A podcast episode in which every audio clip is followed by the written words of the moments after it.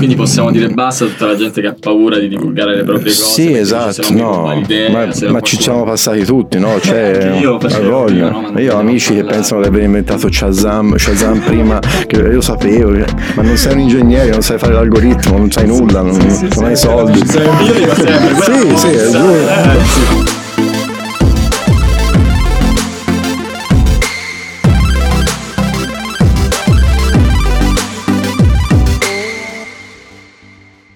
Ciao a tutti, ancora oggi presento io, che è un onore, mi sa Me che... l'ha tolta mentre, mentre avevo... Esatto, ho preso il posto e anche la presentazione. Cosa servi ormai? No, eh, niente, però ho avuto feedback negativi sul, ah, sì, su, sulla tua presentazione. Ti stavi indicando dell'ultimo. Eh, sì, è, un, è, un, è stato un po' noioso, è stato un po' okay. allora... sottotono. Quindi grida un po', no? Quando la fai. Potresti... No, beh, lo sai, a me piace questa voce bassa. Sì, ho capito, ma non nella presentazione. Eh, eh, sì, sì, eh, anche sì. nella presentazione. E, ehm, comunque, niente, oggi torniamo a intervistare finalmente qualcuno e penso sia il personaggio più importante che andremo a intervistare perché alla fine eh, come ti fa sentire questo? Eh, insomma, ora de- devo un po' abituarmi alla parte. Eh, Poi nel giorno della morte della regina Elisabetta. Esatto, esatto, esatto, Mi esatto. sento il successore in questo abbiamo momento. seguito il consiglio di Wikipedia, quindi con le ricorrenze. Giusto. Giustamente è morto un personaggio importantissimo. Abbiamo deciso il giorno dopo di. Questo non mi devo toccare le palle, io no. no per capire.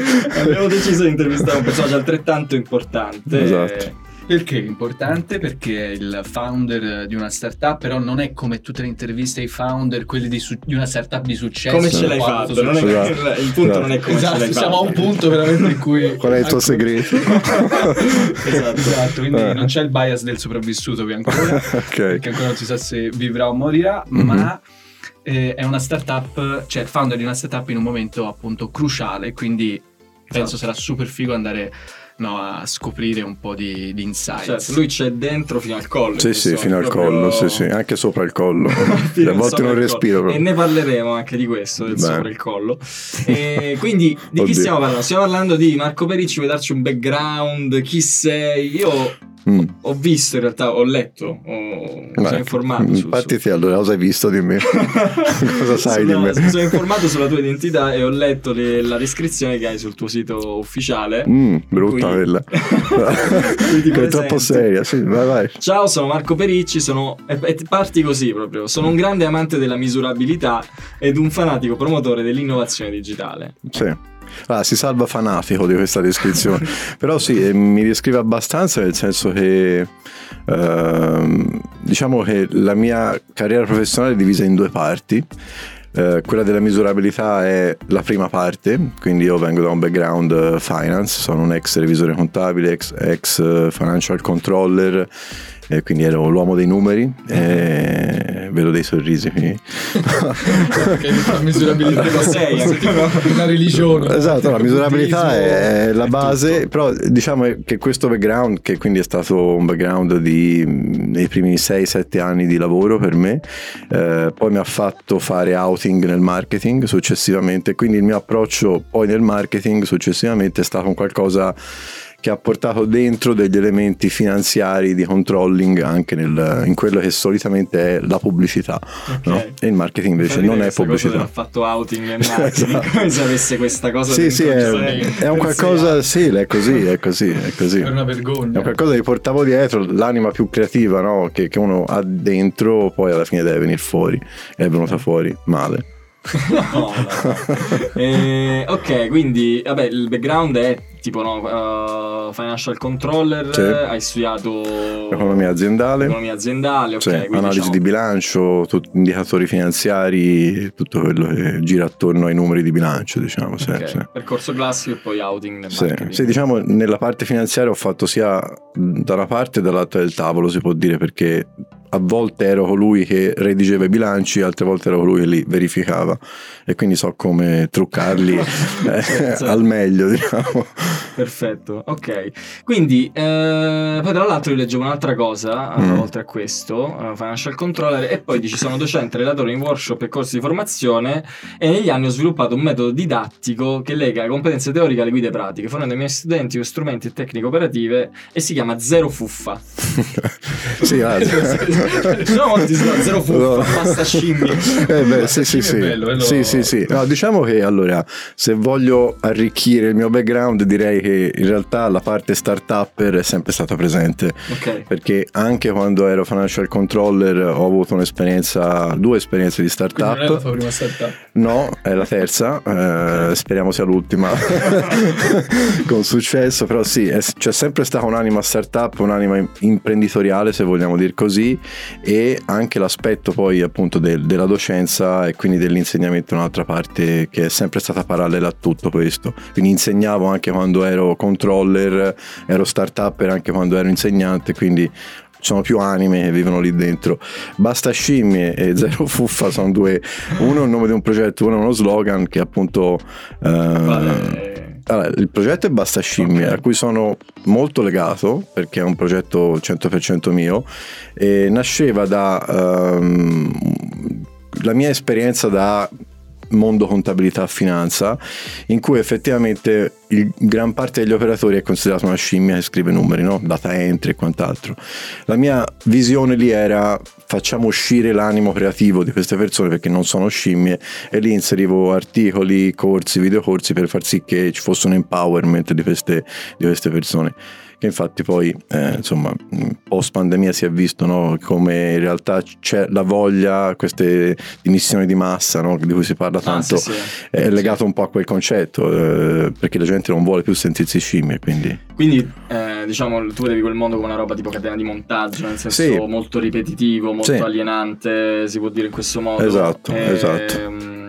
E forse poi in realtà è stata una delle cose che ti ha spinto, non lo so, eh, questo sto deducendo, a buttarti nel, in un mondo un pochino più dinamico dove le competenze sono trasversali, sì. dove non sì. devi fare soltanto una cosa. Sì, diciamo il, il grosso limite di lavorare in, in finance è eh, che il numero deve tornare e deve essere giusto e quindi c'è un esito solo del tuo lavoro che è o corretto o è sbagliato. Nel marketing puoi fare quello che cazzo ti pare tendenzialmente. Per, perché, no, sì, perché poi ti accorgi, no, campagne di marketing che su LinkedIn dici ah che geni questi. Cioè, mh, mm, è tutto molto hanno, soggettivo.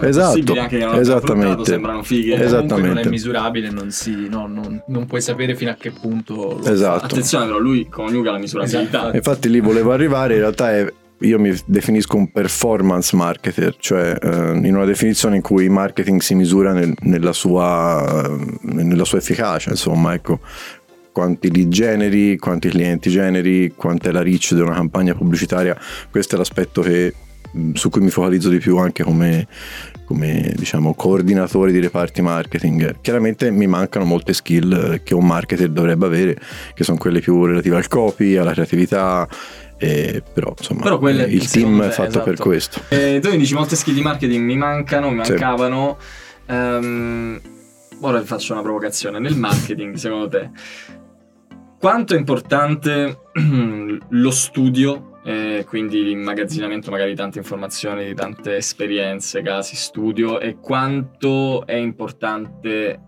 l'intuito semplicemente per me è, è, una bella domanda. In realtà ti stavo per dire, un bravo marketer è colui che viene da un background diverso dal marketing, cioè studiare marketing, applicare marketing e fare solo marketing ti rende non così a contatto, contaminato dagli altri reparti, dalle altre funzioni aziendali, da, da, da, ciò che c'è in giro. Poi questo chiaramente è un po' una provocazione anche la mia, però l'ho sempre sono sostenuta questa cosa. Sono molto d'accordo su questo, avevo letto un, diciamo, un manuale di Naval Ravikant, che è questo venture capital, e lui diceva appunto che alla fine è più importante a volte imparare le basi, uh-huh. nelle basi ad esempio in questo caso la persuasione o capire le persone, quindi saper parlare alle persone e saperle anche ascoltare, piuttosto che essere un bravo marketer o SEO, eccetera, perché comunque la base è più importante, poi è giusto no, andare a specializzarsi nel marketing o nella SEO, ma se ti manca la base ti mancherà sempre un, una colonna. Sono no? molto d'accordo. Diciamo che nel marketing ormai esistono quelle due o tre professioni che sono scienza, tipo la SEO sì. o il paid, quindi tutto il mondo appunto del, del paid marketing, in cui effettivamente devi sapere tecnicamente alcune cose. Però è anche vero che eh, non è che se le studi sei a posto c'è una, una, variabilità, un aggiornamento delle piattaforme, di ciò che succede continuo e quindi è molto più importante, come diceva Marco, essere sul pezzo e secondo me sei sul pezzo se hai fatto altre cose nella vita o comunque sei curioso e ne fai altre in quel momento. Sì, ecco. sì, anche perché poi secondo me in generale in qualsiasi disciplina, ehm, cioè in qualsiasi disciplina specializzarsi troppo e chiudersi troppo e guardare sempre la stessa cosa, le stesse cose, poi ti portano in realtà a non poter pensare in maniera diversa. Sì. Cioè, finisce che tutto quello che è stato già fatto è la legge e quindi se uno prova a tirare fuori una roba nuova dici ma questa non si è vista né in cielo né in terra e quindi ti sì. chiude e non ti permette di, eh, boh, di, creare qualcosa di nuovo, di testare qualcosa di nuovo. Quindi... Sì, assolutamente. E questo sta succedendo anche in altri settori eh, che erano tecnici o che per natura sono tecnici, tipo appunto prendiamo l'economia, no? L'economia nessuno lo dice mai, è una scienza sociale, non è una scienza deterministica, non è un causa-effetto, certo. Mm, ci, sono opi- ci, sono opinioni sull'economia, eh, e però l'economia comportamentale, per esempio, che è lo scenario più attuale di tutti, mette insieme la psicologia e l'economia e allora inizia a capire come le persone ragionano, non come le persone consumano, per esempio. Certo, ecco perché è impossibile fare previsioni tra l'altro. Sì, o comunque è molto difficile. Nel lungo periodo siamo tutti morti, questa è l'unica, è l'unica cosa. L'unica delle persone che sa più cose io conosco, quindi, eh, che ha un'idea, un'opinione su, su mille cose. Come Osho. Osho, esatto. Sono tipo l'Osho del marketing. Esatto. Eh, una cosa, poi andrei proprio a dritto sulla parte startup. Sì, sì, assolutamente. Eh, però da un piano proprio, vorrei andarci su un piano veramente umano, no? Cioè nel, di cosa vuol dire poi effettivamente. Parlavano di, ho avuto altre esperienze startup, sì. che immagino non siano andate bene. No eh, quindi c'è buone probabilità che questa terza sì, se non no, do... si alza, sì, esatto. le probabilità. Eh, sbagliando no, non si impara. Sì. e, ehm, e, mi volevo chiederti appunto secondo te perché sono fallite queste hmm. startup um, team quindi le persone che le componevano e um, timing il momento in cui sono nate. Per esempio una startup si chiamava Origo e utilizzava l'NFC eh, all'interno di braccialetti indossabili. L'idea era quella di fisicizzare i social network, quindi in sostanza te potevi immagazzinare sul tuo braccialetto alcune foto con degli slot limitati e per leggerle tu mi dovevi far vedere il braccio, quindi c'era la necessità che fisicamente io scannerizzassi il tuo braccialetto per vedere cosa c'era dentro. E quindi voleva essere, ora l'ho banalizzato un po', era un po' più complesso di così perché così fa schifo, però, eh, è fallita. però in realtà era solo per fare l'esempio del timing in cui eh, è nata per esempio quell'esperienza nel 2007-2008 in cui per esempio il bisogno di privacy non c'era Okay. E quindi è un esempio, vabbè, nel mio piccolo, ovviamente questo vale quello che vale, però sono mille esperienze no? nate nel periodo sbagliato con idee magnifiche. Certo, anche eh. Facebook eh, sembra fosse nata molto sì. prima in realtà, comunque una prima. Sì, versione. ma Airbnb per esempio, no? l'esempio che faccio sempre è Airbnb perché effettivamente Airbnb nasce in, in recessione subprime la gente ha bisogno di occupare la propria casa per avere extra reddito e allora ha funzionato. Certo. Ma se dicevi a qualcuno nel 2000 o negli anni 90 affitta la casa degli sconosciuti ti pigliavano per scemo. Forse sì. comunque quello dice Franceschi è eh. preso per il culo spesso già lì, poi chiaramente c'è una botta di culo, lo diciamo comunque certo, sempre, certo. trovarsi al momento giusto. Per forza è, è fondamentale. Ah, no? Sì, sì. Quindi... L'altro esempio è YouTube, no? YouTube sì. nasce nel momento giusto in cui il broadcast e la, la, la, banda larga era abbastanza ampia da poter permettere lo streaming. Tantissime piattaforme di streaming video prima di YouTube ci avevano provato, anche con capitali giganteschi e team stratosferici ma se non c'è la banda larga, certo. non c'è i codec, perché negli anni 90, 92, 95 non c'erano i codec, non poteva funzionare. Certo, anche lì però c'è una... Un, in realtà uno può pensare a quale sia il momento giusto per lanciare una determinata idea, quindi c'è sicuramente una componente sfortuna perché magari tu hai uh, un'intuizione e ti butti in una nuova avventura Eh, però magari la bravura non sta anche nel dire non lo faccio adesso perché magari che ce la faresti un'idea e no posso dire una cosa io, No, non lo so, non lo io so, io l'unica, la butto lì. quando mi avete invitato ho detto io ho solo una cosa in testa da dire le idee non servono a un cazzo Oh, io ce l'ho in testa. ok le Ce idee l'ho, non servono a un cazzo di niente Infatti nulla l'avevo- non ha più valore l'idea l'avrei aggiunta. esecuzione Infatti, vale tutto secondo me, ecco, ci si collega perché hai detto, no? È fallita per Vai. team, Mhm. quindi non hai dominato l'idea. E appunto, quanto è importante allora il team, no? Cioè, quanto è fondamentale, no? Se dovessi fare no, una bilancia, no? Cioè, l'idea il team veramente non c'è paragone, nel senso team ed esecuzione li metto insieme eh, perché l'una è un po' la conseguenza, la Certo. causa dell'altra. L'idea sta proprio sotto, i soldi stanno a metà.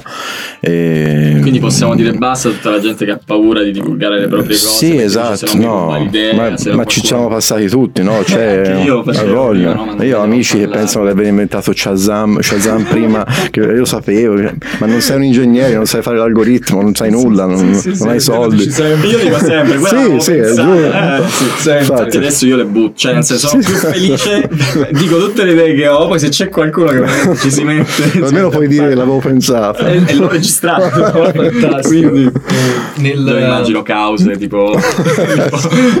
A me questa cosa mi è rimasta parecchio impressa. Eh, quando lessi Napoleon Hill, eh, non mi ricordo il, il titolo, ehm, però uno dei principi che lui diceva del successo era proprio trova, lui la chiama mastermind, Mhm. cioè delle persone, quindi circondati di persone che siano più brave di te in quello che tu, chiaramente, in- nel quale tu pecchi, che siano un'ispirazione per te, esatto, nel momento in cui no, tu hai bisogno di ispirazione, appunto delle persone che possono essere anche persone che hanno soldi, Mhm. magari tu hai l'idea ma non hai i soldi, Trova le persone, persone che che hanno hanno soldi. competenze trasversali rispetto alle tue e così via. Ma senza quella, cioè senza la mastermind, il successo è quasi un'utopia. Cioè, quindi Sì. da soli è molto molto. Tu avevi fatto anche un dissing ai ragazzi nel garage, leggevo sul sito. Sì, no, non lo eh, ricordo questo. startup non è più Ah, sì, sì, sì. garage. Sì, no, beh, quella è una bella metafora secondo me, no? Bello.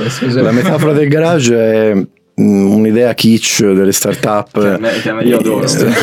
Io adoro che ti chiudi nel garage poi esci e sei pronto in realtà poi apri il garage e fuori non c'è più nessuno questo è quello che dicevo è vero secondo me è quello no? l'idea del garage è proprio ma secondo me non era vero neanche ai tempi Sì, cioè sì, non ce lo vedo Steve Jobs a chiudersi a non sentire cosa dicono i clienti no? a Sì. cosa fanno come la pensano Parlando proprio dei soci, del creare il mastermind, che, che poi per mastermind cosa si intende? io ho fatto finta di capirlo Cioè, nel però- senso, no, credevo- già ho capito il concetto, master ovviamente. team, Non lo, non lo so perché lo chiama mastermind, sinceramente. ma non l'ho- intende il tutto il team È- o intende il È proprio un'unione di. Ok. È come se fosse. la sinergia di tutto Un'alleanza di cervelli. Ho capito. Cioè, non- lui la vede proprio come un'alleanza di cervelli, come un gruppo di cervelli che diventano un- un'intelligenza capito. superiore. Ok, no? cioè io ho pensato al Dream Team, tipo, no? ok Eh, un sì, concetto però è più- Questo è più di olistico come concetto. o quasi Mm. filosofico. ok Va bene, ma come si trovano i soci? Ma questa è la domanda più difficile del mondo, Cioè. secondo me, nel senso che devi avere la fortuna di nascere in un paese mm, che, mm, come dire, sforna un po' di ehm, potenziali imprenditori, che non è l'Italia. Eh, devi essere in una città mm, Tipo con una Firenze. cultura digitale, esatto. Con una cultura digitale. Eh, storica. e, mm, e in realtà è una domanda molto difficile perché si trovano per caso, si trovano perché fai tanti progetti e poi alla fine inizia a avere una rete e Ok. a chiamare qualcuno quattro soci del- della startup, eh, Mhm, di cui io faccio Esatto. parte. Due ne hai trovati, li hai trovati tu. Due li ho trovati io, sì, esatto. Quindi- sì. Cuba. Ma, ma, ma cercavi? no, però questo è un bel esempio. Eh. Uno è un mio amico mh, bravissimo, è insomma, un ingegnere che conosco da quando insomma, ero adolescente, e uno è un atleta che, un atleta che seguivo quando facevo il coach di powerlifting. Ok. Quindi, Ah, lo seguivi tu? Cioè- Sì, sì, cioè, l'ho seguito malamente per un periodo Come perché non era trainer. quello. Come trainer, sì, sì, era un personal Okay, trainer. Quindi anche così si trovano i soci Sì, anzi, soprattutto così, perché è- quello che si diceva all'inizio, no? Cioè, fare cose diverse ti permette di aprire porte e poi tornano quando fai un'esperienza di startup, secondo me. Fare cose diverse neanche per forza, cioè, che hanno a che fare con, cioè, stai facendo Assolutamente. Per esempio, eh, il quarto socio è vero che è lui ha chiamato me, però è arrivato a me tramite un'esperienza di associazionismo politico che ho fatto negli anni. Ok. Quindi, mh, no, è eh, sono- caso, completamente caso. è completamente a caso, però sono cose che ti apri no, nel corso Certo. della vita e poi alla fine sono connessioni che arrivano. Cioè, per me, nel senso non ho risposto, lo so, però è... No, no, vabbè, cioè, vista, dal, mio, dal mio punto di vista, appunto, eh, è completamente caso perché io, appunto, ero quella, quella, quella persona per il quale tu facevi il trainer. Facevo chiaramente tutt'altro, ero un venditore, un agente di commercio, il classico no, eh, agente e no, eh, per caso sono andato a fare powerlifting perché in quel momento della mia vita mi ero fogato col powerlifting, così a caso, non era- non l'avevo mai fatto, era palestra, io andavo in palestra e basta.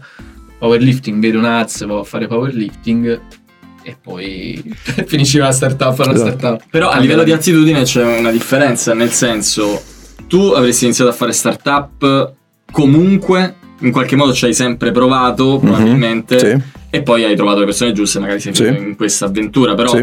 l'attitudine era quella. Nel tuo caso invece Io non sapevo neanche cosa non fosse. sai neanche cosa fosse una startup. Sì, è vero, sì. Quindi Questo e è molto probabilmente diverso. l'avresti comunque fatta. Sì, sì. l'avevi già fatta. Sì, sì, realtà. sì, è vero, questo è vero, questo è vero, sì.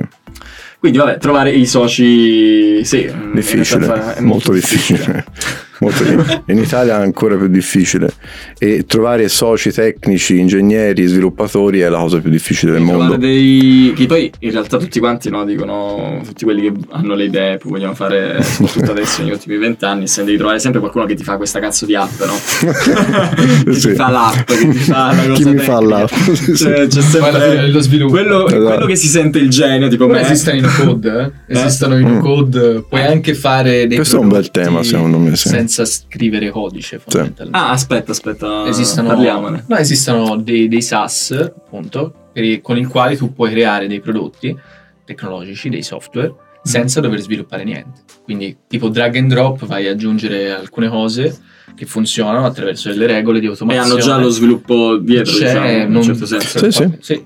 Non, non devi No, sapere, eh, sapere il No, vabbè, ma l'intelligenza artificiale, quello che sta arrivando da qui a dieci anni, toglierà le start-up, eh, questo, questo studio, i copywriter. che fanno il podcast Eh, cioè, Ah, Io non, non vedo l'ora. Non vedo l'ora. sei- Io sono un fanatico della robotizzazione Eh, del mondo. sì. Non so se hai visto, forse l'avevo già, l'avevo già citata in Nella una puntata precedente. Midjourney, perché è una intelligenza artificiale che fa illustrazioni. Ah, sì, Ah, sì, quelle gli scrivi mm. cosa fare e lei te cosa la fa. fare. Sì, sì, È l'ho vista. terribile L'ho vista, l'ho vista. Cioè, L'ho eh, vista. per esempio, per Eh, sai, quando davanti a un blind test, poi la gente non riconosce il robot dall'umano. è. Il robot è Però umano. spieghiamola questa cosa, che cos'è questa cosa? Giù per Midjourney? Sì. È, un- è un'intelligenza artificiale per la quale te gli dai delle parole chiave e lui genera un'illustrazione basandosi sulle parole chiave che tu hai. Va a prendere- Arte Va a che prendere viene- dei reference su internet, quindi un po' in realtà fa quello che, fa, fa. già un illustratore, Certo. perché si basa sempre sulla realtà, su...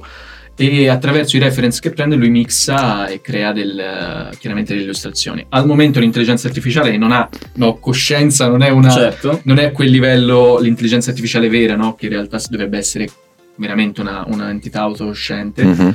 ma già può fare roba E io ho visto che sono delle robe fighe. degli illustratori. E, e questo in realtà mette pure in crisi un po' la nostra stessa identità come esseri umani, perché nel senso noi ci siamo sempre detti eh, da sempre che prima o poi le macchine ci sostituiranno nei lavori manuali, perché noi siamo, noi esseri umani ovviamente dobbiamo, possiamo dedicarci alla creatività, dobbiamo Certo. dedicarci a delle cose... eh, alle cose più fighe perché eh, chiaramente sai quando si parlava anche del reddito di cittadinanza Mhm. universale eccetera eccetera però ora queste intelligenze artificiali possono essere anche creative ora figurati tra un po' di anni Assolutamente, questo argomento mi eccita, ve lo dico. Quindi... sto vedendo si sta spostando. Però sì, sì, eh, sì, è una frontiera a cui non siamo pronti, la verità è questa, cioè mh, siamo mh, principalmente luddisti, distruggiamo macchine perché ab- abbiamo paura che ci tolgano dell'umanità, in realtà penso che mh, andrebbero governate, no? Io dico sempre, servono filosofi e poeti che insegnino alle macchine macchine a capire come devono ragionare le macchine a certo. contatto con l'uomo. Questa è la, la, sfida, non non avere le macchine. C'è anche una puntata poi di. Vabbè, poi Metti il calendario per la puntata di intelligenza artificiale vi invitiamo Marco. Una grande parentesi, quella di Love, Death and Robots. Io non so se l'avete visto. No? Comunque, cioè, tu l'hai vista probabilmente. Love, Death and Robots. Ho visto la prima stagione. C'è che gli yogurt, il dominio degli yogurt. È la, la prima stagione, sì. Esatto, sì, sì, sono probabilmente delle intelligenze artificiali e il mondo è governato dallo yogurt. Vabbè, una roba veramente demenziale. Però gli uomini vivono semplicemente è lo yoga è questa, diciamo, coscienza universale, super mega galattica che governa il mondo perché Figo. gli uomini non lo sanno fare, evidentemente. esatto. In questi 2000 anni si è visto. Quindi fase 1, soci trovati, fase 2 Mastermind. Mastermind. Mastermind. Fase 2 che si fa, cioè dove, dove si va? Quindi tu dici ho trovato il tua, team, ho trovato quelle due o tre persone, eh. uh, l'idea ce l'abbiamo, che si fa? Si studia il mercato, per bene, eh, si cerca di capire quanto è capiente il mercato e questo è un aspetto decisivo, sì, è un aspetto decisivo perché sì, sì, perché è decisivo nel senso che molto spesso anche delle buone idee con dei buoni team che fanno buone esecuzioni potrebbero non avere abbastanza domanda capiente per quel tipo di idea e di esecuzione. Ehm, e poi si sceglie il momento giusto per fare dei test di mercato, quindi si fanno dico cose sapete benissimo, insomma MVP, si fanno piccoli progetti per capire Nessuno qual è gli ascoltatori di startup per capirà. Diciamo fanno prodotti minimi, ok? Quindi con il minimo di funzionalità per uscire velocemente, per testare cosa succede, per testare per se è un qualcosa che soddisfa un bisogno e a quale prezzo soprattutto potremo poi vendere il prodotto e il servizio. Questo Ma è io mi interessa sapere e poi si cercano dove, soldi. dove le fai queste cose? Cioè ti incontri nei bar, vai in un campo? Beh, sai, questo dipende secondo me dalle esperienze. Nel tuo caso, nel tuo caso ovviamente. Per me fisicamente in assoluto, io sono, odio il remote working, odio il lavoro remoto. Bello, finalmente un po' di idee proprio Sì, sì, eh, esatto, io trovi ampio spazio sulla radicalità. Quindi sì, ci si incontra fisicamente, si cerca di capire chi può occuparsi di cosa e ci si dà una mano anche a, come diceva Marco, a coprire le, le mancanze di competenze dell'altro e poi si improvvisa tendenzialmente, la verità è anche questa, soprattutto nelle prime esperienze d'impresa ci si improvvisa imprenditori, non si sanno tante cose, pensate a quanto è complessa la fiscalità italiana mm. eh, o, la, o, la, parte no burocratica, non le sai, provi, sbagli e poi continui. Ma devi lasciare tutto quello che fai? Questa è una domanda bella, la risposta secondo me è no. Ah. Uh, la risposta è no, nel senso che io quando ho fatto Rigo, la startup di cui parlavo prima, lavoravo in un'azienda in cui ero financial controller, lavoravo molte ore e la facevo la sera fino a notte inoltrata. Una, una postilla per dire Marco dorme tipo due ore. Sì, ah, ecco, dormo poco. Sì, nel quello... suo caso non serve. E comunque, perché, esatto, che ho due giorni dorme soltanto due ore. Penso sia la persona più produttiva. ah, grazie. No. Eh, se, dormo poco, sì, quello sì, dormo poco. Però, il segreto Però devo essere entusiasta di quello che faccio. Perché... Io un maschiano, perché anche Elon Musk dice dorme poco. molto poco. Sì. l'avrei letto perché hai letto no, sai, tutti gli articoli. Eh, cioè, sì, sì, infatti, non stavo per dire. no, comunque sì, cioè guadagnare tempo anche mentre si fa altri lavori nel fine settimana e la sera è il minimo di sacrificio necessario per poter provare il successo o comunque una realizzazione imprenditoriale.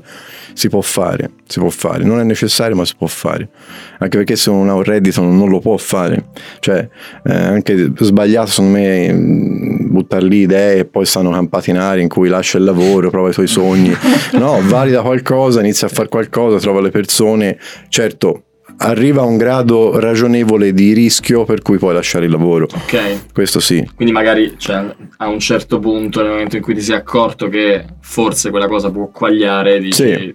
Ah, io per esempio non c'entra nulla con le startup, però lo aggiungo. Mm. Um, quando ho preso partita IVA, quindi mi sono licenziato da dipendente per i lavori che facevo, io avevo 1000 euro sul conto corrente e quindi ci siamo folle. Sì, però in realtà avevo iniziato a fare da alcuni mesi delle docenze la sera che mi avevano fatto capire che c'era un mercato che piaceva quello che facevo e che avevo già dei contatti per potermi shiftare lì.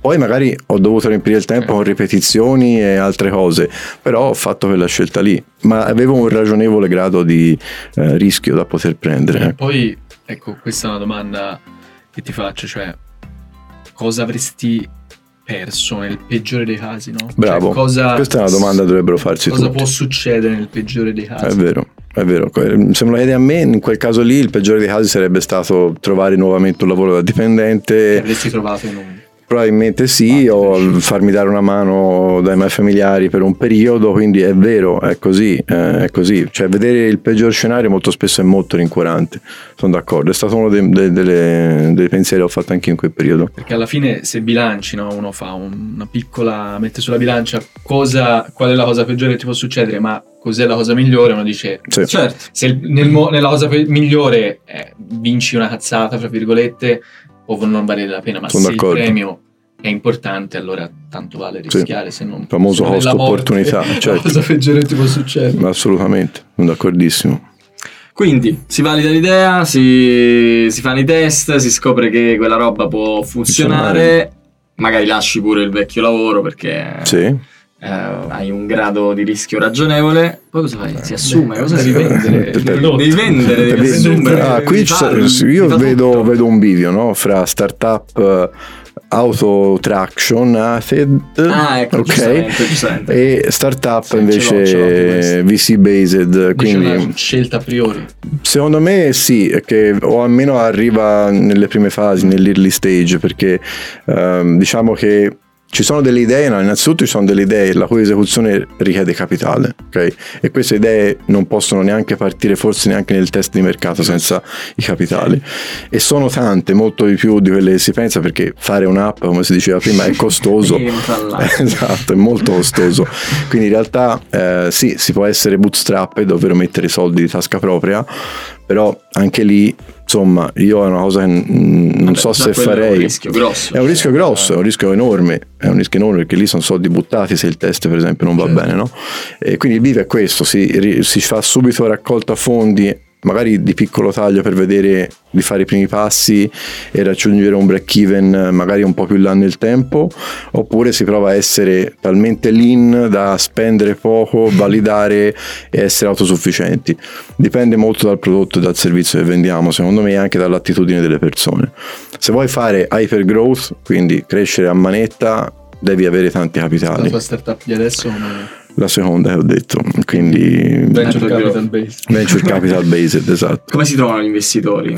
Qui va diviso proprio l'Italia e il resto del mondo, va bene. Nel resto del mondo eh, esistono favole, come, favole vere, eh, concrete, eh, acceleratori, no, eh, incubatori, okay. Eh, bandi, programmi governativi in cui i soldi arrivano davvero, anche grant, quindi piccole somme iniziali da 20, 50, 100 mila euro in maniera molto semplice, che quantomeno riescono a farti validare l'idea. In Italia sta cosa esiste veramente pochissimo, è il motivo per cui l'ecosistema startup in Italia non decolla e non decollerà mai. Dici che non eh, decollerà mai? Sono molto scettico, sinceramente sono molto scettico. Poi se vuoi dopo ti, dico, ti dico, anche su questo. Eh, quindi in Italia devi conoscere direttamente gli investitori, rivolgerti a loro, iniziare ad avere una rete di contatti e magari fargli vedere un sogno di un rendimento. Però è un, tante chiamate, tante chiamate tanti pitch eh, fino a stancarsi e poi trovare qualcuno che ci crede.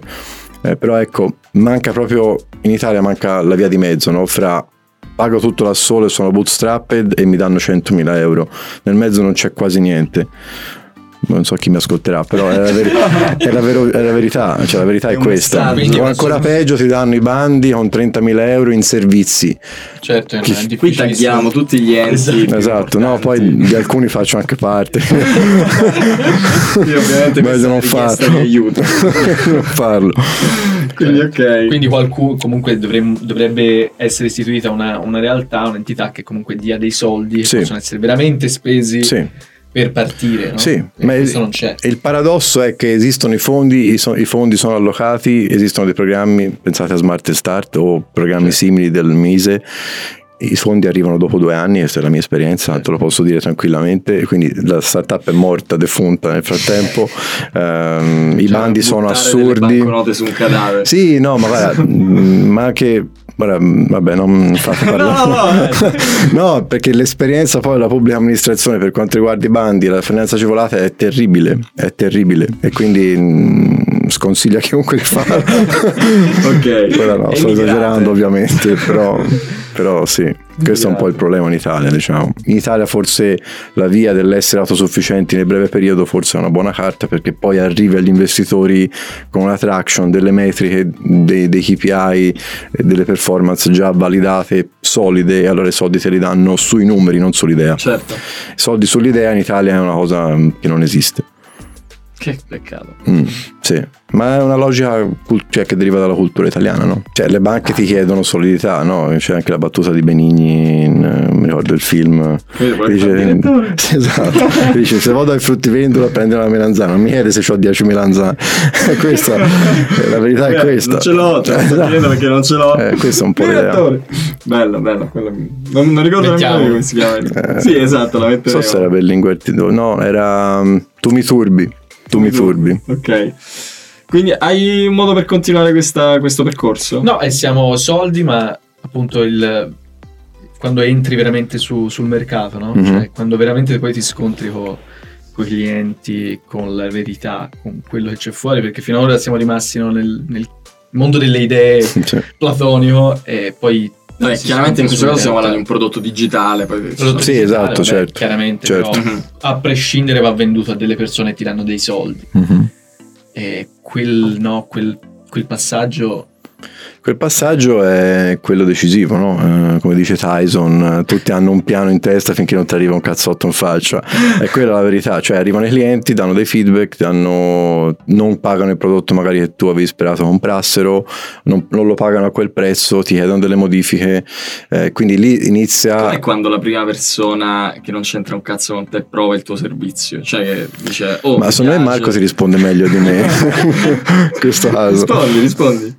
È, è, brutto. è brutto, non è bello. No, è brutto. No, quasi tutti ti, cioè, nel senso te immagina ci hai lavorato mesi su mesi. questo macchinario gigante e tu stai lì, esatto. devi azionarlo. le persone ti diranno solo cosa non funziona, chiaramente cosa fa schifo e ti chiederanno, ti danno dei soldi e vogliono che sia perfetto, quindi mm. e ti senti anche fondamentalmente hai paura di fare delle figure di merda. Mm-hmm. Quindi eh, perché sai che comunque ci sono dei limiti. Eh, In realtà si può Però ti devi, ti devi comunque buttare di merda. Per sì, forza, per forza. Eh, la merda faccia, per quello devi uscire sporco, perché tanto è inutile che arrivi perfetto, no? Col vestito da sì, festa. Sì, sì. Anche perché poi il feedback ti può aiutare, no? Feedback, eh, quello e poi alla fine a migliorare. Magari parti con un'idea e finisce una cosa totalmente diversa. Esatto. Percorso, in questo percorso chiaramente si trova il team, eh, si inizia, si valida, si inizia a vendere alle prime persone ma a un certo punto inizia ad avere veramente richiesta da fuori. Sì, cioè, secondo me c'è un punto prima, cioè nel senso, ora non so se già stiamo lavorando, stiamo pe- pensando a un ideale startup che um, sta galoppando in termini di clienti per esempio, no? però c'è una fase decisiva del, delle risorse umane, no?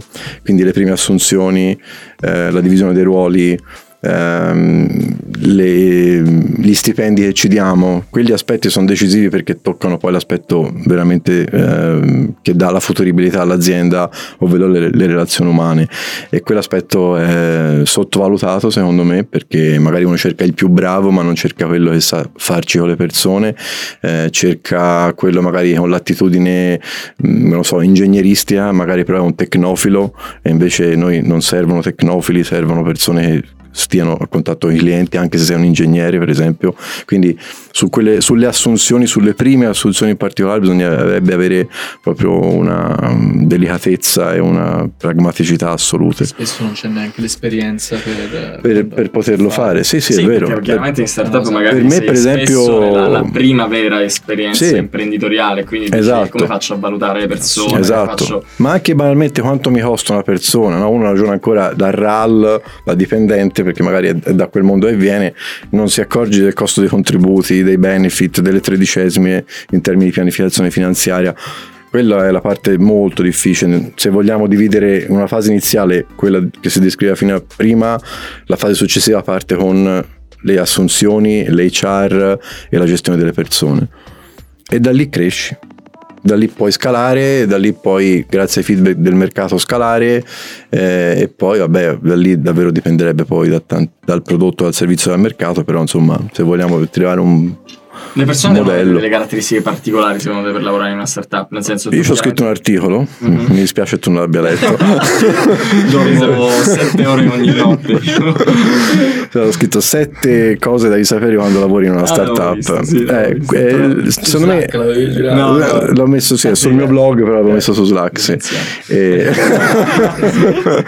no, ehm, guarda, non mi ricordo neanche io le sette ore in questo momento, però l'idea generale è eh, devi, sei in un posto in cui non ha nessun futuro certo e deve piacerti il rischio di non averlo in cambio di grandi successi e gloria infinita. Questo, okay. la sintesi è questo. Esagerata ovviamente, però è questo. Però diciamo i pro possono essere, spesso lo dicono no? anche a, a, livello teorico, i pro sono che una startup cresce molto più velocemente, hai la possibilità no? subito di scalare se vogliamo le gerarchie, quindi eh, quello è anche secondo me un... Sì un incentivo in più per una persona che magari non, non, conosce il mondo delle startup, però sa che può arrivare, mh, può arrivare in alto e poi quella, anche quella carriera eh, se la può rivendere altrove. Certo. Nel caso in cui, cosa che succede nel 99% dei casi, la, la startup non dovesse andare bene. Sì, sì esatto. E, e, le mansioni soprattutto sono quasi sempre orizzontali. E questo mi piace. È fondamentale. Secondo me questo. Impari una velocità penso per 10 rispetto sì. a qualsiasi Io altro. se tornassi indietro Mm, avrei piacere a lavorare anche gratis per una startup nei primi anni no, post universitari sì, ora è esagerato perché poi no, sto apre dei temi non voglio aprirli. Però il lavoro gratis comunque è una cosa lavoro da gratis. prendere in considerazione. Se ti forma. Da cosa si taglia? No, aspetta aspetta in che senso? No nel senso eh, tutta quella robaccia stage stage come si dice apprendistati eh, robaccia viene fatto mesi pratica legale anche. Eh no io, tu si aprono scenari brutti. Però il, l'idea è che se fosse sostituito, ora ho esagerato gratis, ma se fosse sostituito in, mm, in carriera universitaria davvero con un lavoro in una startup, per esempio, in qualunque settore uno stia studiando, sarebbe tutta un'altra storia. Tu però dici durante gli Durante o magari nell'ultimo anno tra l'ultimo anno e il primo semestre successivo. Cose che fanno finta di fare. Cose che fanno finta di fare, non so la vostra esperienza, ma... No, beh, no. Magari tipo NBA, che cioè le start-up possono pescare sì. il, sì. i talenti nelle università. Rookie, sì, sì, sì. sì, sì, forse qualche università... Cioè, qualche no, ci sono ora. Fa, è, magari. Sì, io forse scrivevo una realtà di una ventina d'anni fa, però in realtà, parlando sempre dell'Italia, sapete... Vabbè, sì, comunque se, se lo fanno, lo fanno molto male. Molto senso, male. Eh, magari c'è, c'è un, il germe di una, di una rinascita o comunque di un miglioramento sotto questo punto di vista. Sì, perché però... uno si può anche accorgere, secondo me, mentre studia di aver sbagliato a fare un certo tipo di esatto, facoltà. Questo, questo vabbè, eh, ma è fondamentale perché te ti puoi sbagliare a fare 5 anni di università, ma no. se ti sbagli a fare anche 10 anni di lavoro dopo, ne persi 15. Eh, sì. Quindi se lo capisci Stai subito è meglio. Eh, sì, sto parlando della mia proprio. Sì, sì, anche della mia. Quindi assolutamente. Te assolutamente. sei accorto prima forse.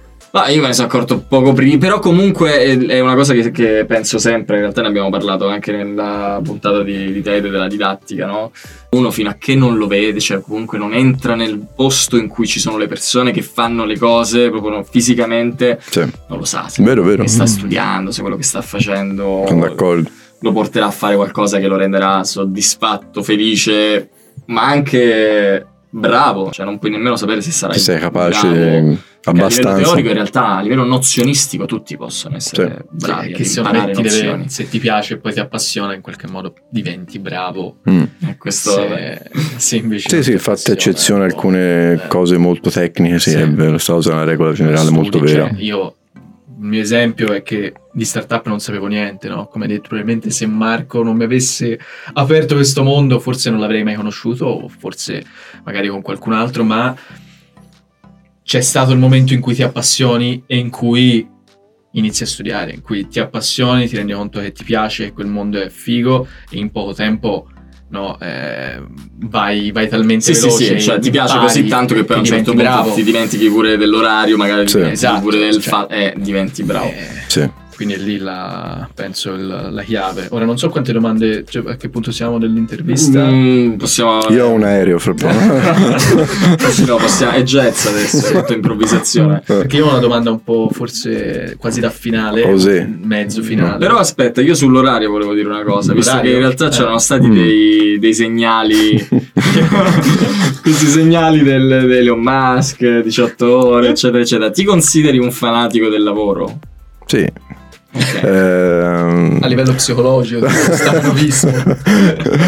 sì, nel senso, per quando mi piace il lavoro, esatto, sì, il, punto, il cioè. lavoro che mi piace mm, lo faccio, ma davvero diventa un tutt'uno la mia vita. Tra esatto, quello non è neanche più essere fan No, lavoro, infatti in realtà, è così. Mm, cioè, ci sono stati, per esempio, quando lavoravo in, in azienda, eh, ero un fanatico del lavoro brutto, nel senso che ero un, una persona che faceva tanti straordinari perché ero un perfezionista e volevo raggiungere il risultato nel miglior, nel miglior modo, nel minor tempo possibile e quindi sacrificavo la mia vita in un certo senso. Ora quelle ore straordinarie che posso fare sono veramente molto fluide rispetto alle altre attività della mia vita. Cioè non li avverti nemmeno come sacrificio? No, sinceramente no. Perché era... e, e piano piano ti dirò che grazie a questo sto lavorando meno alla fine. Cioè quando mi abituo al fatto che è fluida questa cosa fra il lavoro e la vita privata, ti puoi permettere con più nonchalance di shiftare dall'una all'altra. Eh, però il lavoro, lavorare tanto è fondamentale. no, il senso della fluidità in cui non sai, in realtà non sai più qual è la vita eh, ma, ma secondo me è quello, secondo me il futuro. Secondo me è un po' quello il futuro. In vacanza su una sdraio. Ma sì. Stai solo, ti stai Scusate, ma voi quando siete in doccia non pensate a roba di lavoro a volte? Può capitare, no, Capita, sì, no? Certo, certo. Ora, magari ci sono altri contesti no, no, in cui non succede, però... Mm, però sì. È vero. Sì, no, no. Vabbè, c'è, c'è anche la scuola di pensiero che dice, no? Perché proprio mette a compartimenti stagni le due cose, ma no? ci cioè, sta, ci sta. Quando lavoro, lavoro, quando non lavoro, cioè non... vabbè, chiaramente eh, poi sono un po' li puoi controllare. Ci sta. remote parla quasi ah, di quello. Sì. Ma se intendiamo il lavoro per creare valore, è bello creare valore, se no si arriva su questo pianeta per fare cose. Perché, guarda, molto generalizzata, però di base mm, toglie degli aspetti umani fondamentali, eh, che sono quelli relazionali, di confronto, di fisicità, di eh, capire il comportamento di una persona sulla base di quello che cosa guarda, come si muove, quella parte lì secondo me è decisiva, specie in una startup, visto che si parla di questo. Poi chiaro, in grandi aziende questo cambia perché c'è tanta separazione del lavoro, c'è tanto lavoro anche di back office che può essere davvero fatto a casa al 100%, però parlando di startup secondo me è proprio decisivo, in una fase almeno iniziale.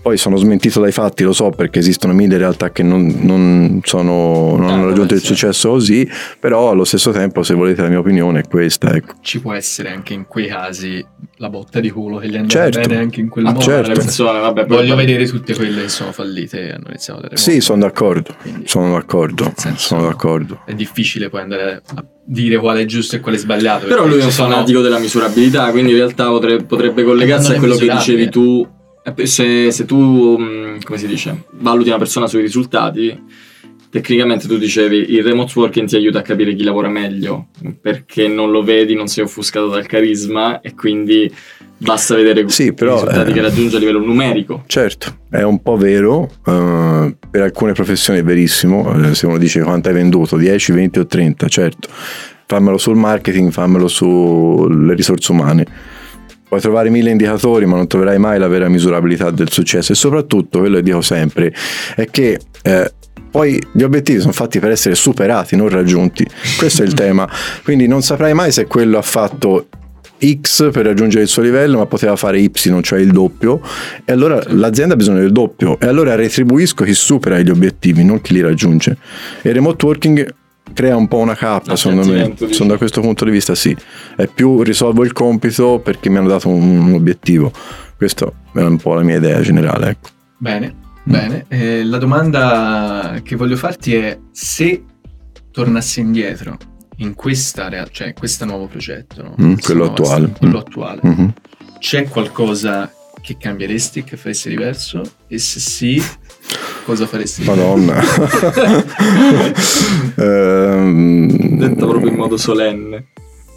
Sì, eh, farei una più attenta analisi del mercato per capire quanto è capiente, come dicevo all'inizio. Questa secondo me è la cosa che abbiamo sbagliato e che ci costringe oggi a fare del lavoro aggiuntivo, mettiamola così, e quindi molto bravi magari a identificare il bisogno, molto bravi a ideare la soluzione a quel bisogno, molto meno bravi a capire quanto era grosso quel bisogno in termini di platea. Sì.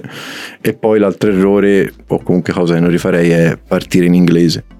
Quindi essere... Molto interessante. Sì Sì, partire in inglese dalle assunzioni, dal giorno 1 la piattaforma o comunque il prodotto o il servizio lo scrivi in inglese, il marketing lo fai in inglese, il sito lo fai in inglese, perché poi sei costretto a dover tradurre, ma proprio sei costretto a ricreare dei processi alla fine. Sì, sì, vabbè, poi questo in realtà si riverbera anche sulle assunzioni, sulle persone che sì. hai dentro. Anche sta. per una questione di, di mercato proprio, no? Eh sì, assolutamente, infatti, infatti eh, partire con prodotti digitali in italiano è proprio un po' un... Tagliarsi i coglioni. Un po' tagliarsi i coglioni, sì, perché parti già con un mercato limitato L'italiano è parlato in Italia, tendenzialmente il Canton Ticino e in Istria. Basta, ecco. Eh, okay, vabbè, si, può, si, può, scalare in Istria e in Etiopia. Sì, si può fare, sai, dei prodotti vanno forte lì. vanno forte in Etiopia. coltelli, qualcosa di... Questa roba io penso che sia quasi estendibile anche a livello proprio personale. Mm-hmm. Cioè di startup come entità, come proprio no, azienda ha bisogno di un mercato più ampio, stessa cosa anche per persone, quindi come possono essere entità no, di, umane come professionali, eccetera, che nel momento in cui hai mm-hmm. de- determinate skill, determinate qualità e hai, sai l'inglese perfettamente, chiaramente. Hai, hai, cento volte opportunità, opportunità rispetto a sì, sì, sì, gigantesco. Vale, sì, sì. Questa è una cosa dolorosa per me perché a me non piace l'inglese, non piace l'idea di dover usare una lingua straniera per poter realizzarsi, però questa è una sì, parte più... Sì, sì, da questo punto di vista sì, solo da questo in realtà, però sì, nel senso è un, è un, dispiacere, via, un dispiacere più emotivo questo, però capisco la necessità, quindi va fatto e si fa. E, diciamo dell'inglese a me, io odio la banalizzazione dicendo l'inglese, cioè leggi manuali di marketing, sono slogan, uh, slang, uh, tutto viene ridotto a tre parole messe attaccate. No, che, forse che è efficacissimo, forza, certo, esatto, è efficacissimo, del, assolutamente. Cioè l'essere, infatti, assolutamente. Subito, no? È vero. Poi, infatti, l'italiano in realtà ha tantissime sfumature. Eh. Come, come lingue molto più però belle. un copy italiano fa il culo a moltissimi copy stranieri c'è nulla da fare può toccare delle corde emotive, razionali, non razionali con una sfumatura e un dettaglio che un inglese non può fare pensavo al, al nostro, ai nostri ascoltatori che gli abbiamo, vabbè, gli abbiamo, spiegato un po' il percorso, quindi un po' tutte le, le cose da tenere a mente, ovviamente cercando di essere, eh, non andare troppo nei dettagli, però chiamate Marco esatto. ecco, una cosa a cui tengo molto è che spesso abbiamo chiesto agli ospiti, a parte Wikipedro, ah, certo. eh, è quali sono i, i libri che consiglieresti? Se c'è qualche libro in particolare che dici, cazzo, mi ha, è stato un game changer nella mia testa, che mm. mi ha aperto un po' il cervello. Okay. E se sì, insomma, se c'è qualcosa che anche una top 3 o anche uno. Che poi tipo tanto i... dopo che l'hai detto dirai no, volevo dire un'altra sì, cosa. Sì, sì, infatti, sto cercando di pensare. Questo rimane scoperto. Ehm, allora, no, nel senso, non, io leggo pochissimo, io leggo pochissimi libri, eh, per esempio leggo essenzialmente saggi, ma ne leggo veramente molto pochi. Eh, penso alla, in ambito startup, credo che Guy Kawasaki, quindi The Art of the Start, sia un qualcosa che anche se fa parte di un'era geologica fa dia dei rudimenti per poter capire che significa startup, sbagliare, il metodo lean, eccetera. Eh, però in realtà... Vabbè, più se non libri, non lo so, cioè consigli che... Ma secondo me, secondo me a quel punto la curiosità di cui si parlava prima ti spinge a surfare per il web e leggere guardare un'azienda, provare un prodotto, ehm, essere a contatto con le news del settore, ehm, è più la curiosità che poi ti fa leggere in maniera anche un po' eh, come dire a macchia di leopardo certo. le, le, cose almeno per quanto mi riguarda e poi le metti insieme e poi se uno ha la fortuna magari di partecipare a associazioni, gruppi o appassionati anche online molto spesso ci sono dei forum molto interessanti in cui condividere questa roba. Però ecco non difficile per me rispondere alla domanda dei libri perché leggo molto poco. Non so se mi fa onore o no però, però sinceramente io mm, trovo noia noia nel leggere i libri perché giustamente sono strutturati per essere letti dall'inizio alla fine e io invece voglio prendere un pezzettino e basta e quindi eh, sono molto senso, selettivo però potresti farlo nel senso cioè... scrivere un libro dici scrivere un libro ma cioè prendi un libro, ah, sì. leggi la roba che ti interessa e poi cioè, eh, non l'ho mai fatto. Questo non l'ho mai fatto. Non so se ce l'ha sì, questa cosa che, che ti devi, devi per forza sì, questo non l'ho mai fatto. E poi secondo me che ti dà piacere perché magari Sì, questo sì, certo, non, certo. No, Però ecco, a me viene per la voglia di dover finire il libro, mi viene l'ansia di doverlo finire sì, sì. e quindi non capisco per nulla di quello che leggo, lo butto via, lo metto da un'altra parte. lo butto bruscio. si può fare startup tutta la vita? Cioè, io spero di sì, io spero di sì. Per me sì, nel senso che se startup si intende un'idea generica di progetto nuovo che crea valore e che cioè vuole soddisfare da un progetto all'altro. Sì, sì, io quello vorrei fare nella vita esattamente questo. Sì oltre a fare conferenze nel mondo in cui mi invitano e investire soldi e investire soldi il caffè sarà un tettone esatto no comunque sì sì quello che vorrei fare è esattamente quello magari non farli lavorarci essere un consulente essere un investitore sì, però in, però quell'ambito per renderla sì. diciamo dinamica vedere imparare sempre mille per me sì, nuove, sì, per me sì è quello che auguro a Bello. tutti in realtà sì. cosa? è quello che vorrei fare è una sicuramente potrebbe essere un futuro meraviglioso, nel senso che almeno la, la mia esperienza è che ti diverti da morire mm. e che impari tantissime cose e se quella roba continua a divertirti perché no, sì. anzi. Cioè, più che altro quello che viene è sempre dire cazzo ora vorrei rifare un'altra roba e stavolta pensando a quello fare... che ho sbagliato, esatto. quello che secondo me ho sbagliato vorrei cambiare alcune cose e vedere come va No, sì, sì, quello è molto divertente. Sì, infatti Guy Kawasaki che citavo prima parla sempre del, del foglio bianco, no? quindi l'idea della startup come foglio bianco è quella che ti permette sta roba, i processi me li disegno come voglio, le persone Bello. ce ne mettono quanto ne voglio, invece se vai in un'azienda strutturata sai che devi metterti all'interno delle... Con i soldi righe. secondo me è più divertente. Con i soldi è più divertente, è meno ansioso esatto. e fai meno fatica, però sì, assolutamente. Va bene, per me siamo, sì, siamo. siamo, in chiusura, quindi in realtà abbiamo un rituale che facciamo ogni volta, sì. rituale, ogni volta che abbiamo ogni volta. Non è qualcosa di sessuale, no? sì, eh, ogni volta che abbiamo un, un, ospite, di... eh, dato che ovviamente abbiamo tantissimi follower su Startup Café, noi non abbiamo seguiti perché quello è disonorevole, cioè eh, non seguiamo noi la gente. Io vi seguo. Eh, esatto, noi non ti seguiamo. ah, ok, esatto. ecco, questo è brutto. Però oggi ti seguiremo perché sei okay. un ospite a Startup Vabbè. il quarto, il quinto. E ci sei, ci sei adesso tu, quindi Pedro e Mario il nostro ah, manager Mario Miletta. Quindi okay. andiamo a fare, guarda, lo faccio cliccare a te, puoi sì. cliccare sul segui, prego. Voilà. Perfetto. Wow. Puoi vedere anche le, sto- le, storie di oggi, guarda. Si può guardarle. Possiamo anche guardare certo. storie offendi la regina? Sì, oggi offendo la regina. Oggi ah, ecco, mi, mi auto-incenso e poi offendo la regina. Queste sono le storie di oggi. Benissimo. Vai, vai all'ultima. Oggi, in realtà c'è un crossover pazzesco. e poi all'ultima c'è una ghigliottina. No, beh, questa... Mozzarella Warflow, questa sì, alle 11 ho mangiato mozzarella e mentre facevo Warflow. brutto, quella, la pagina dei pranzi tristissimi. E poi tristissimi, oddio. E, e poi l'ultimo abbiamo detto, ma solo a me fa vomitare questo clima di nostalgia monarchica. Esatto. no, eh, anche a me, anche a me Beh, io piacere. oggi proprio mi sono fatto una domanda e mi sono chiesto mm. in quale secolo siamo? Esatto. cioè mi chiedo, ma gli esseri umani quanto sono eh, stupidi? Così. E adesso Tantissimo. il re, ma è ridicolo. Vabbè, comunque. Mm. Detto questo, noi speriamo che... Eh, sono una puntata top, secondo me. Puntata top. Troppo valore. Vi no. salutiamo, stavolta lo diciamo in questa puntata. Mettiamola a pagamento questa puntata. Puntata a pagamento. puntata a pagamento, mettiamola... Però avete pagato adesso, ce l'ha vista tutta. Quindi vi ringraziamo per averci seguito. Sì, cliccate eh, sul link Stripe per pagare. Esatto. Dopo, esatto. Cliccate anche su Startup Café. C'è un revenue share giusto anche per me. Esatto. Abbiamo lo stesso numero di follower. Marco e Startup Café hanno lo stesso numero roba. di follower. E... Però te sei vivo da 35 anni. Io ho fatto la recita lenta. sì, sì, adesso devi scalare. Tutto bootstrap.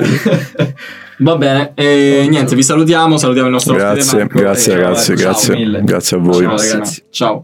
Ragazzi.